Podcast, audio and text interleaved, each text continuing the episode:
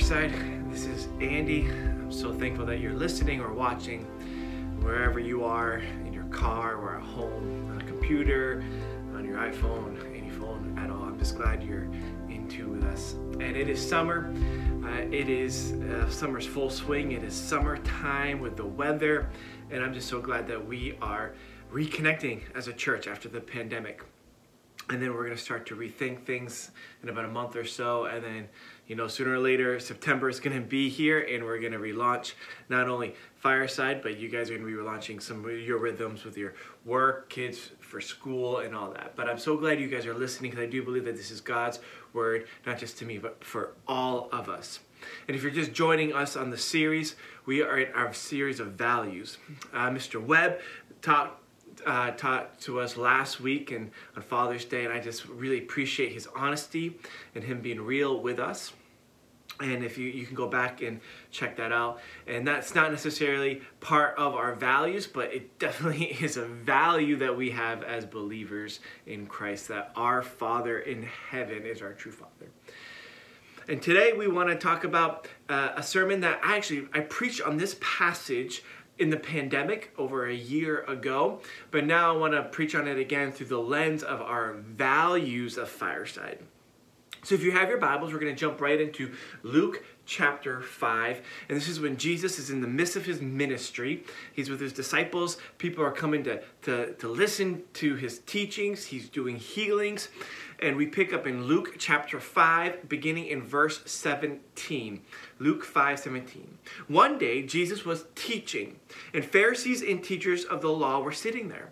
They had come from every village of Galilee and from Judea and Jerusalem. And the power of the Lord was with Jesus to heal the sick. Some men came carrying a paralyzed man on a mat and tried to take him into the house to lay him before Jesus. When they could not find a way to do this because of the crowd, they went up on the roof, lowered him in on his mat through the tiles into the middle of the crowd, right in front of Jesus. When Jesus saw their faith, when he saw their faith, he said, Friend, your sins are forgiven. The Pharisees and the teachers of the law began thinking to themselves, Who is this fellow who speaks blasphemy? Who can forgive sins but God alone? Jesus knew what they were thinking and asked, Why are you thinking these things in your hearts? Which is easier to say your sins are forgiven or to say get up and walk? But I want you to know that the Son of Man has authority on earth to forgive sins. So he said to the paralyzed man, I tell you, get up, take your mat, and go home. Immediately he stood up in front of them. Look what he had been took what he had been lying on and went home praising God. Everyone was amazed and gave praise to God. They were filled with awe and said, We have seen remarkable things today. Let's pray. God, let us be like these men who cared for their friend, that we would do anything to bring our friends and the people we loved, our family, to the foot of Jesus. That we wouldn't be a barrier to stretchers, but we would be a stretcher bearer. And it's in your name we pray. Amen. A couple weeks ago, I interviewed my grandmother for our values series. And one thing I love about my grandmother is her heart for sure, her, her stories, but she also is a great gift giver. And so she would think about gifts. And one year, about I would say 10, 15 plus years ago, she gave me a jackknife that had my name on it. It said Andy on it. And I remember getting this jackknife and thinking, you know, uh, back when I was a boy, I would whittle things and I would do all these cool things with jackknives. But now that I'm older, I usually use my toolbox and I'm like, I, I don't have a lot of use like I used to for these knives. So I put it in the car, one of my cars, and each of my cars has a, a knife. One has a Leatherman, this one has my Andy jackknife from my grandmother in the car, in the minivan. And so I put it in there and put it in the glove compartment and tucked it away as a just in case. You know, you never know what you're going to use it for. If there's going to be, you know, uh, uh, a, a, time where you see a bank robbery and you need to shing, come in and, and save the day, or if you're going to have to go tackle a beast or whatever, You, you never know where you're going to need a jackknife. So I had it in there just in case.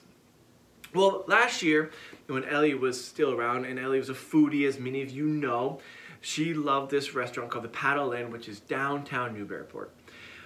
And the reason why she loved it is because she saw the owner of it on the Food Network, and so we went to pick up our food.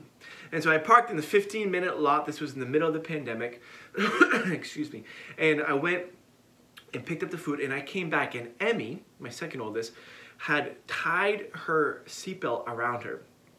And Emmy was trying to get out of it, and she had done it wrong, it wasn't clipped in, it was just kind of looped around her. And every time she breathed, it would get tighter. And if you know anything about seatbelts, when you lock it, you can only unlock it by giving into it and then pulling it back. And so I was trying to do that, but as I was trying to pull it in, it wouldn't let me pull back, and it was getting tighter and tighter and tighter to the point where Emmy started panicking and saying, Dad, I really can't breathe. Help me. So I had a decision to make what do I do? I, I, I, was out of options in terms of trying to get her out of it. It was too tight and she was losing oxygen. I know this is a crazy story, right? And so I was going to call 911 and then I realized that I had put a knife in the glove compartment. I go, find my Andy knife, ching, and I slice the seatbelt. And Emmy can breathe. You never know when you are going to be in a position of need. And when you are in that position, do you have the tools, do you have the people around you to help you? In this story, the man who was paralyzed was in need and he had friends to help him, bring him to Jesus when he couldn't himself my dad, and I've said this before, my dad's famous saying was the better to have and not need than to need and not have.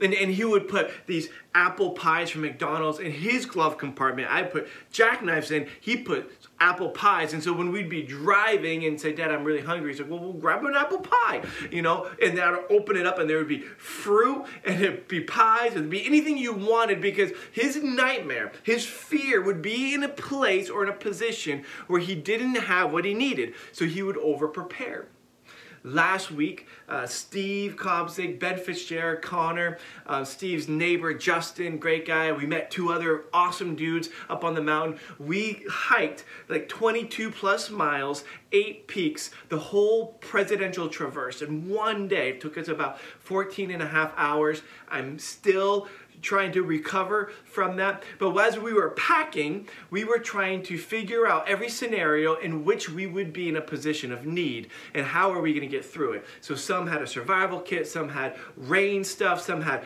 uh, fire starters, we had first aid kits, we had all extra socks because as we were going up, there was a sign that said, You are now entering America's worst recorded weather. Be prepared. Are you prepared? There's going to be times in your life where you are going to need people to carry you to Jesus. And do you have those people in your life right now? I believe that America, Westerners in general, try to avoid this idea of being someone who's in need. We want to value independence. Can I help you? No, I'm all set. I don't need you. I don't need anyone. And I feel like this is so sad.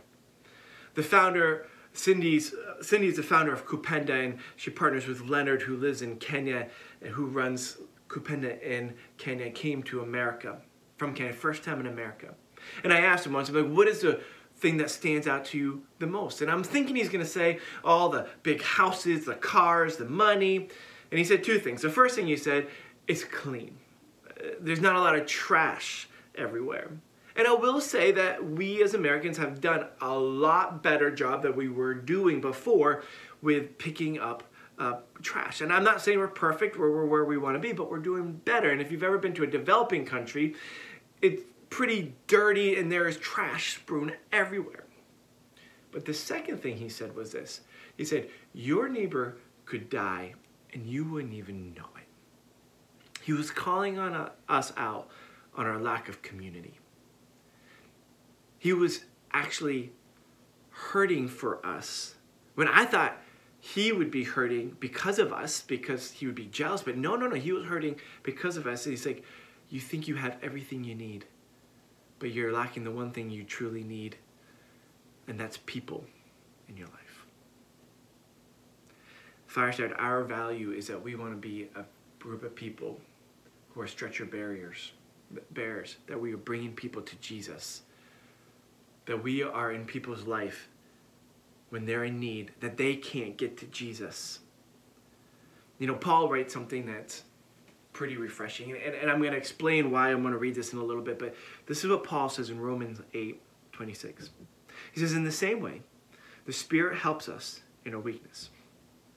We do not know what we ought to pray for, but the Spirit Himself intercedes for us through wordless groans. And he who searches our hearts knows the mind of the Spirit because the Spirit intercedes for God's people in accordance with the will of God. One thing that I thought was very fascinating about this is that Paul is kind of recognizing that there are times where we aren't going to pray the right way or maybe pray at all. But the Spirit will pray for us. I also think that there, but Paul is acknowledging that there are going to be times in your life where you are going to have a hard time seeing and going to Jesus.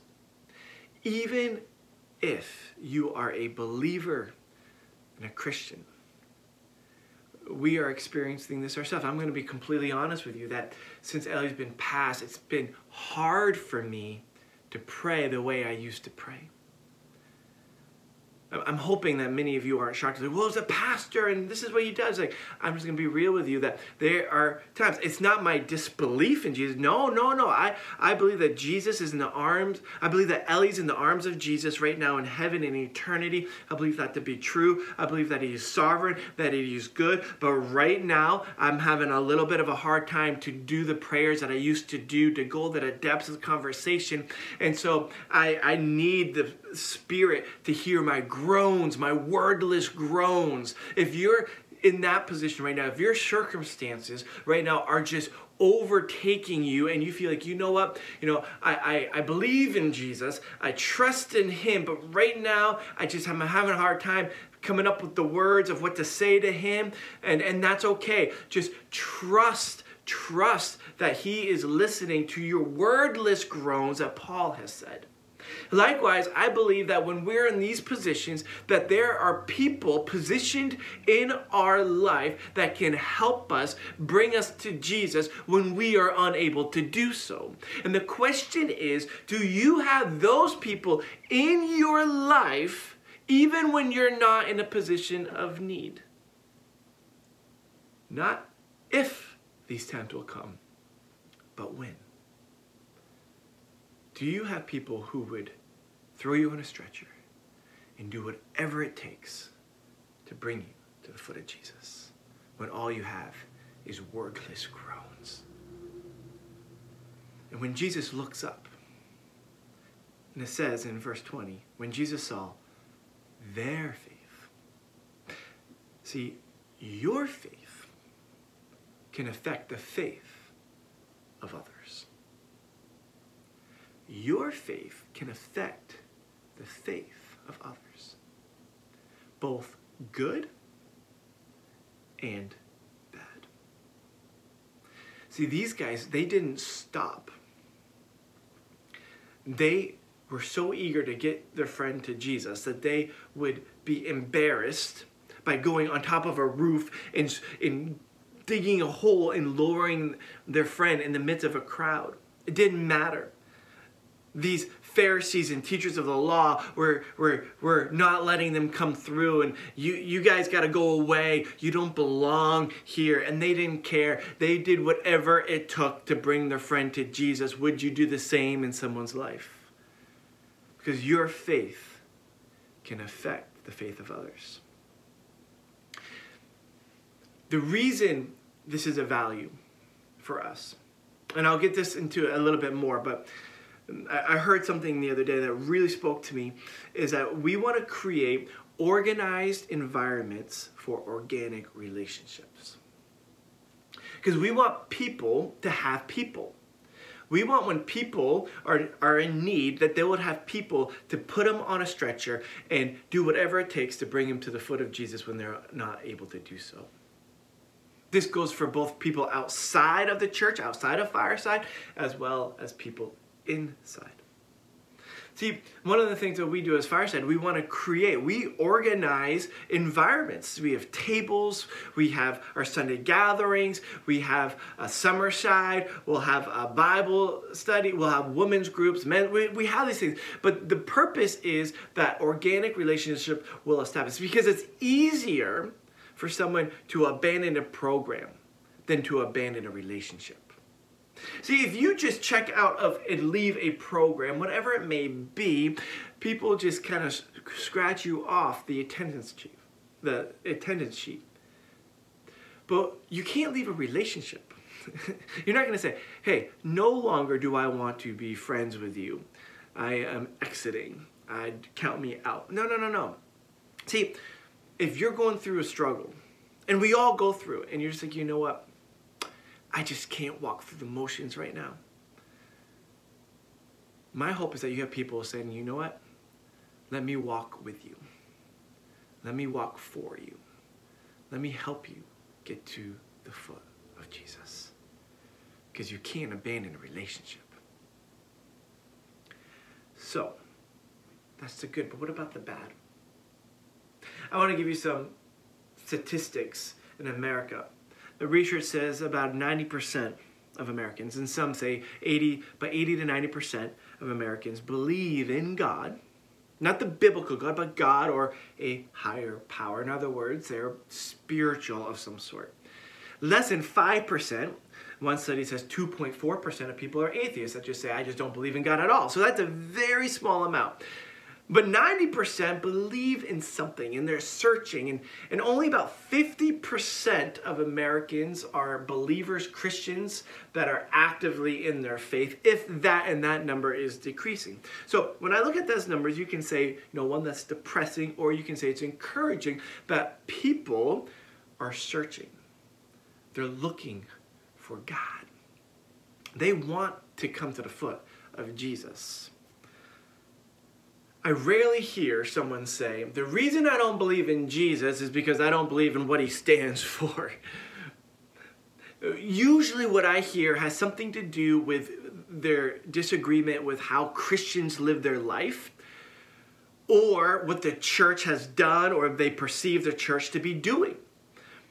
In fact, the church does not become a stretcher bearer, but it becomes a barrier to stretchers. This is so heartbreaking that the the mechanism in which God placed in the world to bring people to Jesus is oftentimes the thing that is keeping people from Jesus. This is absurdity. So we need to rethink things and say, how can we not be barriers to stretchers? Instead, how can we do whatever it takes to put someone on the mat and bring them to the foot of Jesus? Can I get an amen? And this is a hard thing.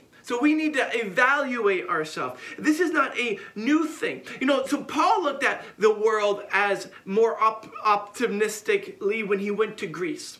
In Acts 17, he goes, and Greece was, you know, the Greek gods, Zeus, and all these, all these um, gods that you have read about, and they had all these idols and names, and and so Paul goes there and he sees this one statue that says "To the unknown God," and he looks at their spiritual life, though they're not believing in the right God, but they are searching, and he says, "The God in who you say is unknown, I can make known to you," and then he says his name is Jesus. He was crucified and resurrected. He is the God who created everything. You can't create gods. That's what they thought with these idols. God created you. And many start thinking because they're searching. And Paul was in a position to preach and proclaim who Jesus is. He becomes a stretcher bearer. The people who were blocking these men from bringing their friend to Jesus were teachers of the law. These Pharisees. They were the religious leaders of that time. You don't belong here, is what they're saying. They're coming with their friends. We just need to bring him to Jesus. Jesus can heal him. Jesus can do mighty works. So like, no, no, no, no. We don't accept your kind. Get in the back. We're trying to learn here. We're trying to grow here. In a sense, they become a barrier. One of the things that we want to do at Fireside is we want to remove every barrier so people can experience the resurrection of Jesus. We want to do whatever it takes to put people at the foot of Jesus so they can experience who he is.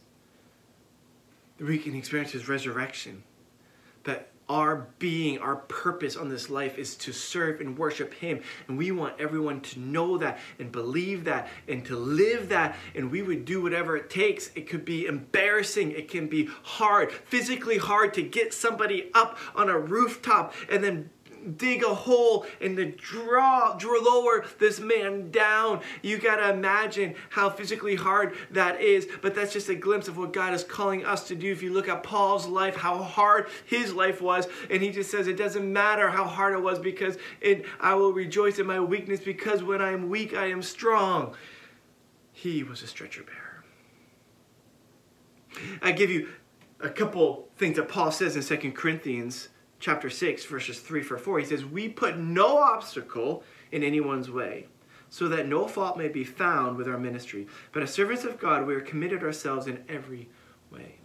And then Acts 15, the Council of Jerusalem, here's all the heads of the church trying to figure out this Gentile, these non Jews who are being um, becoming Christians or following Jesus. They're being changed. They're, they're, they're changed all over the place. The Holy Spirit has obviously come upon them and they're trying to figure out like what's going on here. And in Acts 15, 19, at the end of Paul kind of giving these testimonies, like I'm telling you guys, these people who you wouldn't expect to be believers, they're being touched by the Holy Spirit. Their life is being transformed and they have been living a transformed life. I'm telling you, it's real. I'm seeing it. And they're debating all these things. What do you mean? If you didn't grow up in the church, right? If you weren't Jewish, you can be a Christian. He's like, Yes, I am seeing it. And then James stands up, the brother of Jesus stands up, and he says this It is my judgment, therefore, that we should not make it difficult for the Gentiles who are turning to God. Whoo! I love what James said. He just mic dropped it right there in the council. Because they were saying you got to be circumcised. You got to eat the foods that we eat. You got to do what we do. And James is saying we can't make it difficult. Fire Fireside, we want to put an on ramp onto Jesus. We want to be stretcher bearers. We want to remove the obstacles, whatever they may be. The church has a bad rap right now. People will look at it and say, Jesus is not blocking me to Jesus. It's you. the hypocrisy, the judgments, any perception that they may have. I've had conversation over conversation when I hear people's story, they just talk about the hurt and the brokenness. When we sh- should be bringing people to Jesus, we often find ourselves blocking people from Him. Can we be a church that are stretcher bearers, not barriers to stretchers? And do whatever it takes to bring people to the foot of Jesus, that they would experience his healing. And, and Jesus, the number one thing that he does is the forgiveness of sins so that we may spend eternity with him. That's bigger than any physical healing that we could have on this earth. And he makes that clear. The forgiveness of sins allows us to be with him in eternity that doesn't compare to this earth. But because I want you to see that I have the authority to do that, I'm going to give you some evidence here on earth. Get up and walk. And he heals him to show his power. Let's not be barriers to stretchers. Let's be stretcher bearers. Let's do what it takes. Let's remove the obstacles. Let's make it easy Let's make them see the church and say, I want what they have. I want to be I want I'm attracted to that, not detracted by that. I see how they love each other. I see how they care each other. I see that when one is in need that they position themselves around a community that picks them up and bring them to Jesus. I see a community that when they can't pray themselves, the people are praying for them. I see a community that when they can't get out of their own way, that they are pointing to Jesus who is the way. That's my hope. That's my hope. Let's be stretcher bearers. Lord, let us have eyes to see who needs to be carried right now.